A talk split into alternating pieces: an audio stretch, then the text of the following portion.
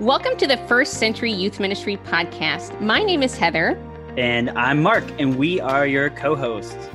And we're here to take a look back into the Jewish roots of our faith for the way forward in youth ministry discipleship. This podcast is a part of the Youth Cartels Podcast Network.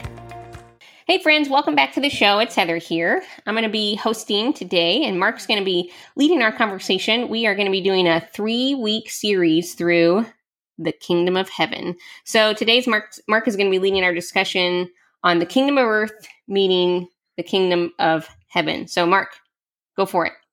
Yeah, so this is really exciting, but I guess the starting point is just understanding that in a lot of rabbinic literature and a lot of the literature that was produced kind of in between the Old Testament and the New Testament, Jewish literature actually never stopped. And in fact, this as, mm-hmm. this expectation snowballed of a kingdom of God on earth. Right. And or a messianic kingdom coming here. Mm-hmm. And the expectations started to move towards the idea that the kingdom of God on earth would like mirror the kingdom of God in heaven.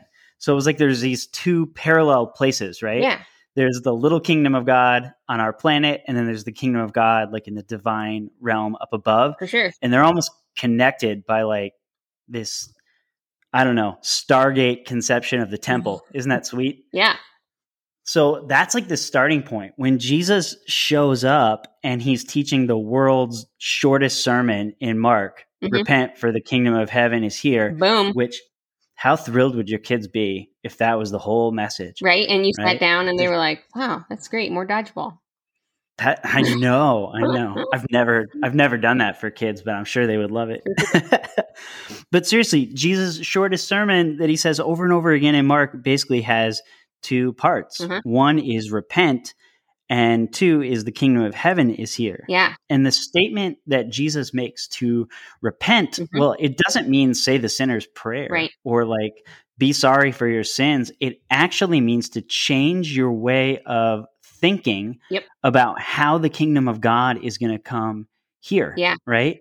It means turn around in the way you were thinking about this. Sure. The kingdom of heaven is here. The second part of the sermon is actually Jesus understanding that with his coming here, something was dynamically changing.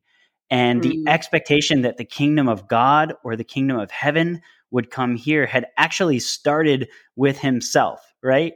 Which C.S. Lewis would say is either entirely crazy and audacious or true. You can decide, right? Yeah. And uh, so Jesus shows up and he's got this understanding of the kingdom of God that really departs in a lot of ways from everyone around him okay. because in the mind's eye of second temple Judaism, right? The Judaism that surrounds Jesus and he participates in, mm-hmm. right? Yeah. There's a lot of understanding that basically God's going to break in in this violent eschatological, mm-hmm. climactic, mm-hmm. blockbuster movie yeah. sort of way and kick out the foreign. Yep. Yeah, and mm-hmm. like kick out the foreign overlords, right? Yeah. There's actually an entire genre of literature at Jesus' time um, that we now call like apocalyptic literature. Yeah. Jubilees yep. or the book of Enoch uh-huh. or parts of the Psalms of Solomon. And they all have this idea of right. this great one time overturning, can't miss it, of oppressive powers and a new yeah. kingdom of God, yeah. right? You know, I um, it's interesting. I'm if you don't mind me hopping in here. No, no, go ahead. I remember I was on a plane headed to Israel and I happened to be sitting by a rabbi and I just asked him, I said, you know, why don't you believe that Jesus is the Messiah? And he said point blank, like, we're looking for a warrior king like David, um, a messianic warrior king like David to sweep in yeah, that's fascinating. Yeah. I mean, Josephus, for instance, says that the zealots, um, which a, Jesus picks up a couple of zealots as his disciples, right? right? But the zealots wanted to violently overthrow Rome yep. because Josephus says in Antiquities 1823, they believe there should be no king but God. That is, God should be the kingdom of his little kingdom on earth. Or, for example, at Qumran, the community of people that lived out on the shores of the Dead Sea hmm and collected Jewish texts, Yeah. they have this famous text. Like one of the texts they recorded again and again and again, they kept writing it down, is called the War Scroll. Yeah. Um, and there's this line that kind of gives you the idea of this violent overturn. I'll Which read it real really quick. interesting because the Essenes were like super ascetic. They were kind of like monks out there in the wilderness. It's really interesting that they were so like into that. We should do a whole episode on them because they are Yeah. fascinating. Yeah. Um, yeah. But they they write that they're talking about this army Yeah. of men that's going to join the divine armies and throw out all of the pagan nations. And it says the first division shall be armed with a spear and a shield, Ooh, and the second division shall be armed with a shield and a sword. ooh. to bring down the slain by the judgment of God and bend the enemy formation by the power of God, to pay the reward for their wickedness to all the nations of vanity and sovereignty, then shall belong to the king or to the God of Israel, Mm, and he shall accomplish mighty deeds by the holy ones of his people. It's a very like G.I. Joe yeah, right? uh, view of God and what it means to be a follower of God. Sure. Okay, here's where it gets fascinating though. There's all of these ideas of this, like you said, warrior king coming, Yeah. and Jesus seems to have this beautiful view Uh-huh. that the kingdom of God was a spiritual reality that Mm. was present here and now. And it wasn't necessarily in political competition with Rome, although it had very different values. Mhm. And it was not a violent revolution like the Zealots wanted, or like we just saw Qumran describe. Yeah.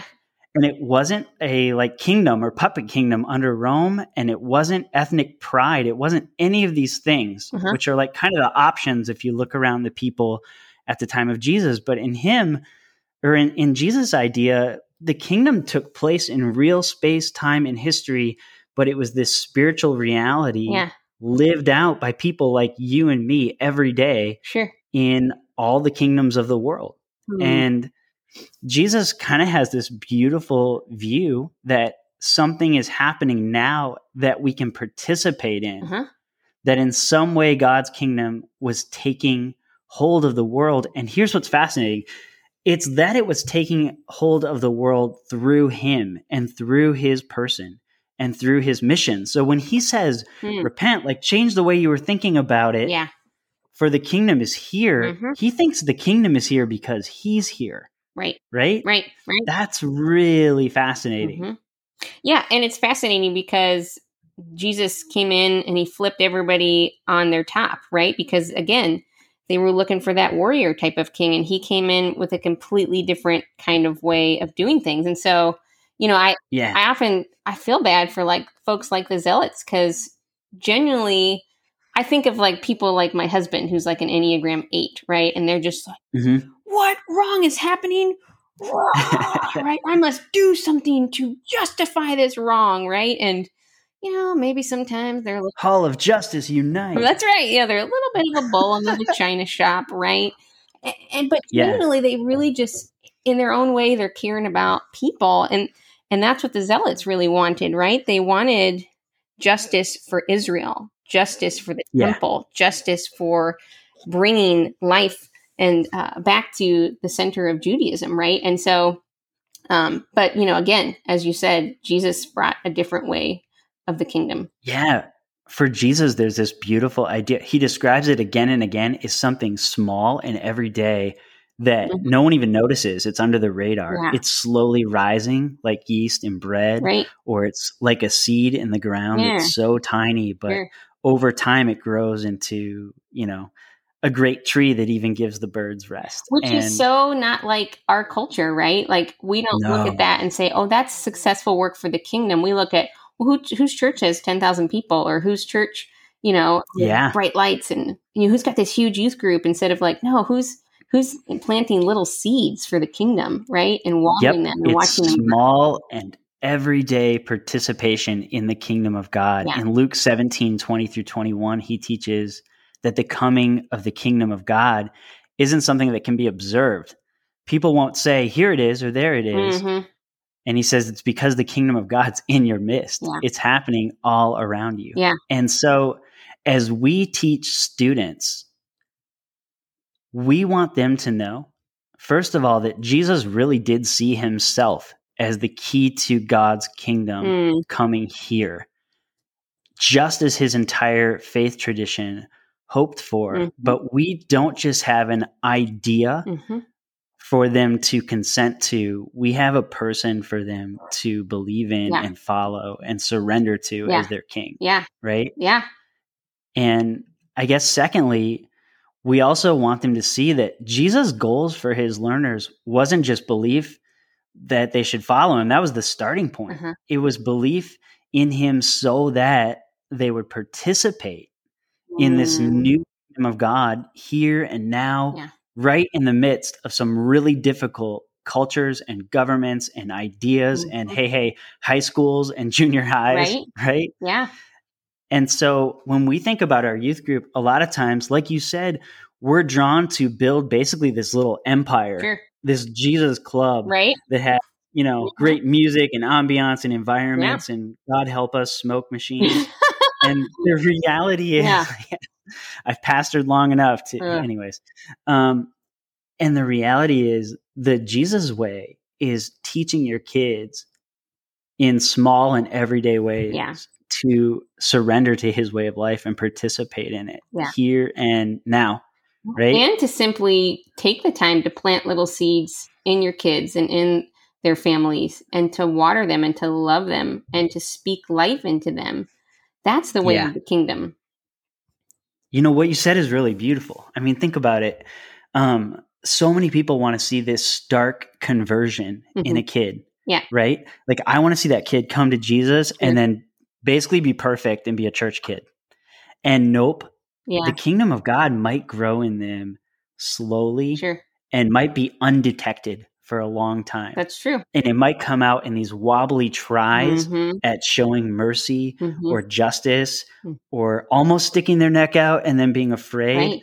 but over time it grows until they're Yeah.